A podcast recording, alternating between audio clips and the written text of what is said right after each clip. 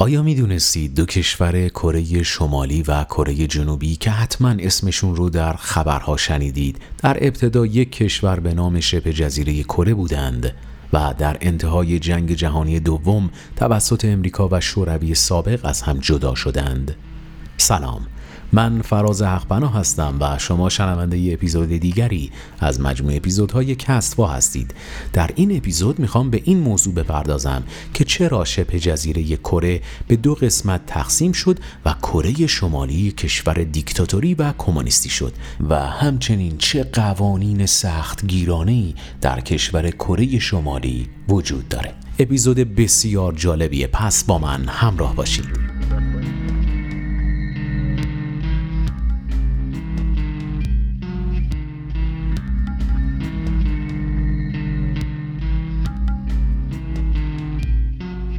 برای قرنها قبل از اینکه این دو کشور از هم جدا شوند شبه جزیره کره کاملا متحد بود و از سلسله های پادشاهی متعددی برای نسل های متوالی تحت عنوان یک کشور حکومت می کردند.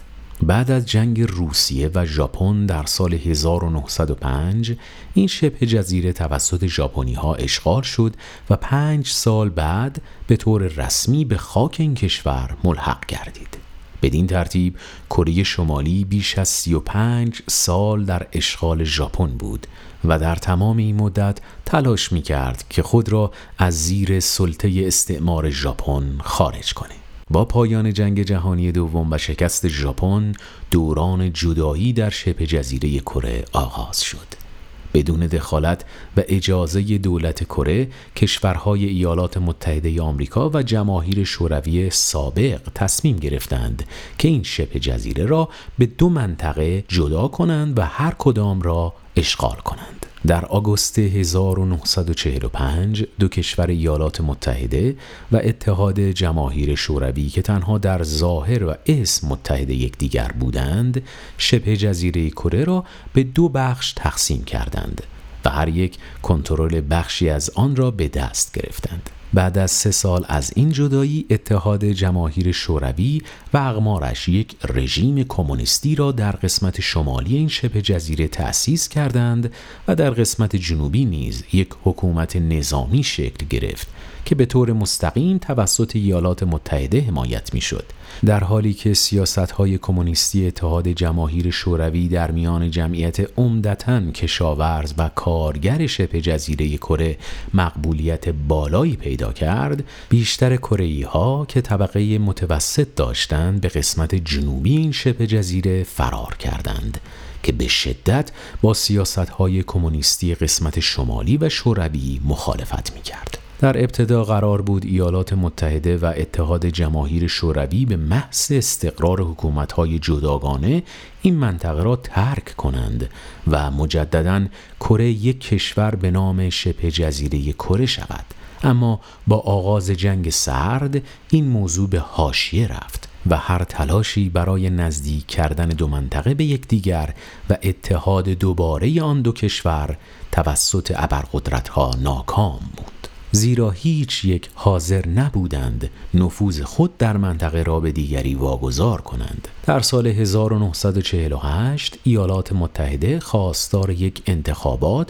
با حمایت و نظارت سازمان ملل با حضور تمامی مردم شبه جزیره کره برای تعیین سرنوشت خود شدند. بعد از اینکه دولت کمونیستی کره شمالی این برنامه را نپذیرفت در قسمت جنوبی و با مرکزیت سئول یک دولت مستقل جدید شکل گرفت که سیاستمردی شدیداً ضد کمونیستی به نام سینگمان ری ریاست آن را بر عهده داشت. قسمت شمالی شبه جزیره نیز با استقرار یک دولت کمونیستی به ریاست یک شبه نظامی به نام کیم ایل سونگ به عنوان نخست وزیر و به مرکزیت پیونگ یانگ به این اتفاق واکنش نشان داد. بعد از این جدایی و شکل گیری دو کشور کاملا مجزا با دو سیاست متفاوت جنگی بین این دو کشور در سال 1950 شکل گرفت.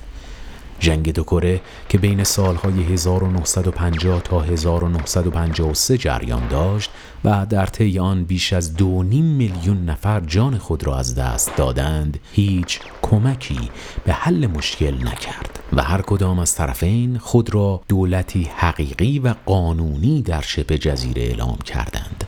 اما به دلیل اینکه در طول این نبرد ارتش ایالات متحده به شدت روسها و شهرهای قسمت شمالی را بمباران کرده بود این کشور بیش از پیش مورد تنفر مردم ساکنان شمالی شبه جزیره قرار گرفت. در واقع ایالات متحده قسمت شمالی را با خاک یکسان کرد و تمامی شهرهای این منطقه را ویران کرد. جنگ از آنجا آغاز شد که کیم اینگ سونگ ناگهان اوضاع را برای حمله به کره جنوبی آماده دید و با چراغ سبز اتحاد جماهیر شوروی و در قافلگیری ایالات متحده به همسایه جنوبی خود که قبلا عضوی از یک کشور بودند حمله کرد و بخش زیادی از این منطقه را در مدت زمان کمی تصرف کرد. اما با سازماندهی نیروهای آمریکایی مجبور به عقب نشینی شد و در حالی که ارتش ایالات متحده تصمیم به ساقط کردن دولت کره شمالی گرفته بود و این کشور را تا مرز سقوط پیش برد اما ناگهان چین از راه رسید و جلوی پیشرفت نیروهای امریکایی را در قسمت شمالی شبه جزیره کره گرفت.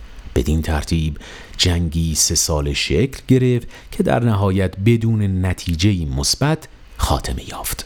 آتش بس و پیمان متارکه جنگی که در سال 1953 به امضا رسید بیش از پیش باعث جدایی دو کره شد. و بدین ترتیب مقرر شد که یک منطقه غیر نظامی که در واقع نظامی ترین منطقه جهان بود بین این دو منطقه شکل بگیرد. همانند اتفاقی که در مورد آلمان غربی و شرقی در دوران جنگ سرد اتفاق افتاد. خب تا اینجا شنیدیم که این دو کشور چطوری از هم جدا شدند و چطوری بعد از جنگ و مداخله آمریکا و شوروی سابق کینه ای بین این دو کشور شکل گرفت. حالا می‌خوام به این موضوع بپردازم که چطوری دیکتاتوری در کشور کره شمالی شکل گرفت و قدرت پیدا کرد. با ادامه روابط مستحکم با ایالات متحده و بهره بردن از حضور نظامی این کشور در منطقه کره جنوبی از لحاظ اقتصادی رونق بالایی گرفت و خیلی زود به مرحله رسید که می‌شد آن را یک کشور دموکراتیک و مستقل دانست. اما کره شمالی با در پیش گرفتن سیاست دیکتاتوری بیش از پیش از سایر نقاط جهان فاصله گرفت و پس از فروپاشی اتحاد جماهیر شوروی در دهه 1990 این انزبا بیشتر و بیشتر شد. برخلاف دیگر کشورهای کمونیستی یا دیکتاتوری دولت کره شمالی را می‌توان به حکومت یک خانواده سلطنتی تشبیه کرد. کیم جونگ اون از سال 2011 میلادی قدرت را در دست دارد. پیش از اون پدرش کیم جونگ ایل از سال 1994 میلادی حکمران کره شمالی میشه. قبل از اون نیز کیم ایل سونگ بنیانگذار کره شمالی و مؤسس حزب کمونیسم در این کشور بر مسند قدرت بوده. کیم ایل سونگ اولین رهبر کره شمالی در سال 1945 میلادی اداره این کشور رو به دست گرفت و در سال 1972 رسما رئیس جمهور شد. او رابطه اقتصادی و سیاسی بسیار نزدیکی با اتحاد جماهیر شوروی سابق داشت. و اگرچه طی سالهای دهه هفتاد و هشتاد میلادی کره شمالی از استانداردهای بالای زندگی بهرهمند بود اما هیچ نشانه ای از توسعه دموکراسی در این کشور دیده نمی‌شد. در دهه 90 میلادی بود که او با توسعه برنامه های هسته‌ای این کشور به خاری در چشم جامعه بین المللی تبدیل شد. کیم ایل سونگ در سال 1994 میلادی درگذشت و بزرگترین پسرش کیم جونگ ایل جانشین او شد. استبداد او در کره شمالی بیش از پدرش بود. کیم جونگ ایل شیفته شخصیت خودش بود کنترل بالایی بر جامعه کره شمالی داشت و حزب وسیع مخالفان خود را آغاز کرد. در دوران حکومتی او این کشور به دلیل سوء مدیریت دچار قهدی شد و کارنامه حقوق بشر ضعیفی داشت. بنابر گزارش دیدبان حقوق بشر در سال 2004 میلادی حکومت کره شمالی یکی از سرکوب ترین حکومت ها در جهان بود. کیم جونگ ایل بر قدرت ارتش افزود و این کشور را از پیمان منع گسترش سلاح‌های هسته‌ای خارج کرد. در حال حاضر کره شمالی نظامی ترین کشور جهان با نزدیک به 9.5 میلیون نظامی در کل جمعیت 24 میلیون نفری خودشه. از سال 2008 میلادی شایعاتی درباره وضعیت نامناسب سلامت کیم جینگ ایل بر سر زبانها افتاد و سرانجام او در دسامبر 2011 میلادی درگذشت. کیم جونگ اون که از سالهای آغازین دهه 2000 میلادی به عنوان جانشین پدر تعیین شده بود به سرعت قدرت را در دست گرفت و تحت حاکمیت او کره شمالی سیاستهای تهاجمی خود را در عرصه بین المللی گسترش داد و همزمان شمار ترورها در داخل این کشور نیز افزایش یافت.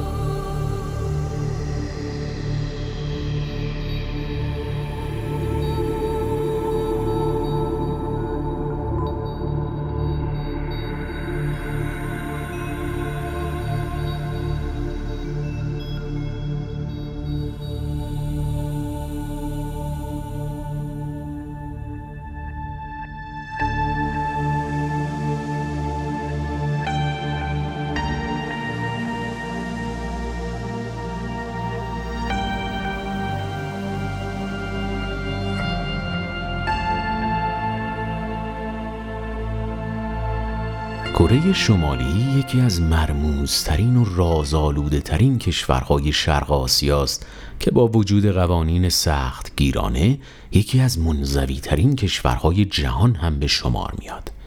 در ادامه این اپیزود قصد دارم در خصوص یک سری از قوانین بسیار عجیب و غریبی که از این کشور درس پیدا کرده با شما عزیزان صحبت بکنم. شهروندان کره شمالی حق ندارند مدل موی دلخواه خودشون رو داشته باشند. زیرا در این کشور همه افراد باید از مدل موی مورد تایید دولت پیروی کنند. قانونی که از سال 2013 در کره شمالی به تصویب رسید تا دولت مردان بتوانند در یکی از شخصی ترین انتخابات فردی نیز دخالت کنند. دولت کره شمالی با تصویب چنین قانونی قصد دارد تا مردم را به طور کامل کنترل کند. با شنیدن این قانون شاید پسران دهه شست یاد دوران کودکی خود و مدرسهشون بیفتن. ولی واقعا در قرن 21 همچین قانونی اون هم به وسعت تمامی مردم یک کشور در کره شمالی حکم فرماست. در کره شمالی 18 مدل موی مورد تایید دولت برای زنان و 10 مورد برای مردان وجود داره. البته برای کوتاه کردن موها نیز دستورالعملهای خاصی از طرف دولت به شهروندان ابلاغ شده. به عنوان مثال مردان حق ندارند موهای خود را بلندتر از 5 سانتی متر نگه دارند مردان مسنتر با محدودیت های کمتری روبرو هستند و اجازه دارند موهای خودشون رو تا 7 سانتی متر هم نگه دارند. زنان متعهل در کره شمالی باید موهای خود را بسیار کوتاه نگه دارند در حالی که زنان مجرد مجاز به داشتن موهای کمی بلندتر هستند.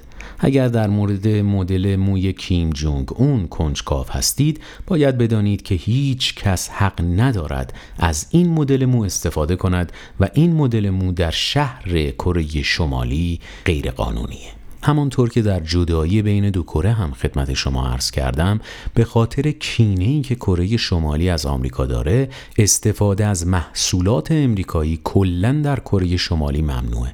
خیلی جالبه. حتی استفاده از شلوار جین که نمادی از آمریکا هم هست در کره شمالی ممنوعه و مردم حق ندارند جین آبی بتن کنند. شهروندان کره شمالی به سختی قادر به نقل مکان کردن به پایتخت هستند و برای این کار باید از دولت اجازه بگیرند. شاید این قانون بتواند به ما توضیح دهد که چرا بیشتر ساکنان پیونگیانگ حزب حاکم و افرادی هستند که رتبه های اجتماعی بالایی دارند و در واقع کسانی هستند که وفاداری خود را به دولت ثابت کردند. همونطور که می‌دونید رأی دادن در کشورهای سراسر دنیا امری کاملا انتخابیه. یعنی شما می‌تونید در یک انتخابات شرکت بکنید یا نکنید. یا اگر هم در یک انتخابات شرکت می کنید بین افرادی که کاندید اون انتخابات هستند می‌تونید یکی رو انتخاب بکنید و به اون رأی بدید. اما خیلی جالبه که بدونید در کره شمالی همه افراد بالای 17 سال موظف هستند که در انتخابات شرکت کنند و هر کسی که در انتخابات شرکت نکنه اعدام میشه. اما چه انتخابی؟ شما فقط یک کاندید دارید و باید اسم اون رو در صندوق بندازید. دولت کره شمالی یک قانونی داره به نام قانون سنسل که به طور مستقیم حقوق بشر رو نقض می‌کنه. شهروندان این کشور با وجود محدودیت های دیکتاتوری وحشتناک مجبور به زندگی در ترس دائمی هستند. در متن قانون سنسل آمده است که اگر دولت فردی را به عنوان مجرم شناسایی کند تمام اعضای خانواده او دستگیر می شوند این قانون ناعادلانه به همین جا ختم نمی شود زیرا دو نسل بعد از متولد شدن از این خانواده نیز باید زندگی خود را در زندان بگذرانند. شهروندان کره شمالی تنها مجاز به برقراری تماسهای داخلی هستند که البته باید بدونید که همه تماس ها نیز به شدت از سمت دولت کنترل میشه. بنابراین فردی که با یک تلفن همراه چینی مثلا در بازار سیاه در حال برقراری تماس باشه تا پای جوخه دار خواهد رفت. شهروندان کره شمالی حق ندارند از کشور خودشون خارج بشن حتی اگر از رژیم و شرایط موجود در کشور ناراضی باشند. دولت کره شمالی انتظار داره که همه مردم به کشور وفادار باشند و فرار از این کشور یک گناه بزرگ تلقی میشه. افرادی که سعی کنند از کره شمالی فرار کنند به اردوگاه های کار فرستاده شده و در نهایت اعدام خواهند شد.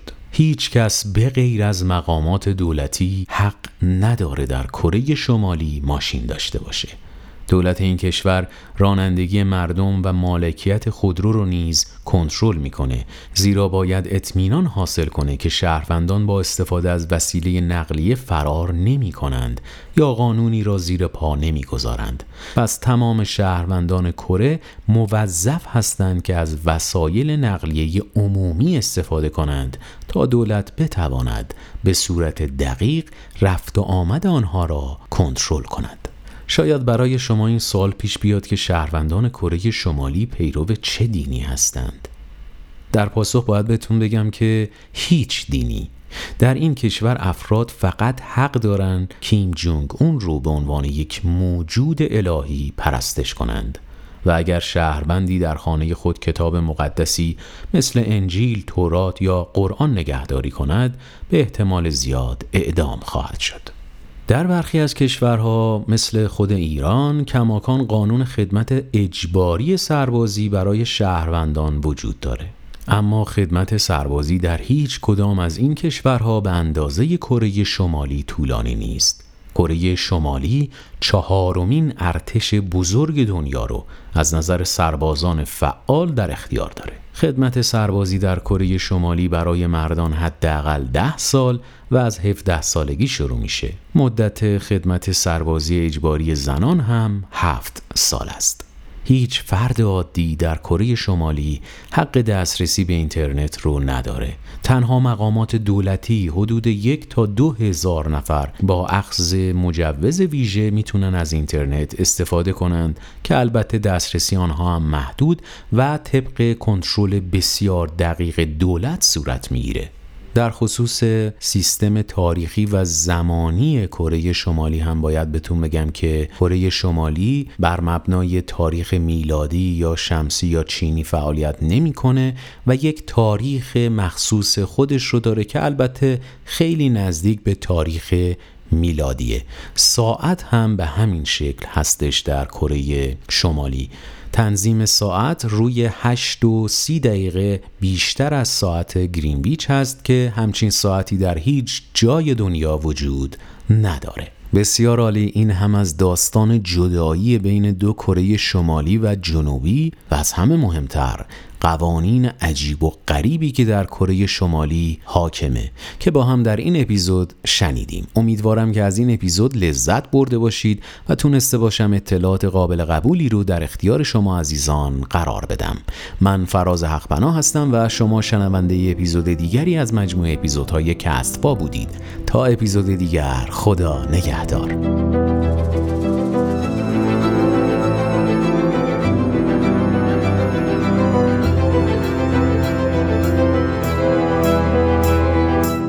کستفا پادکستی متفاوت تر از آنچه تا کنون شنیده اید.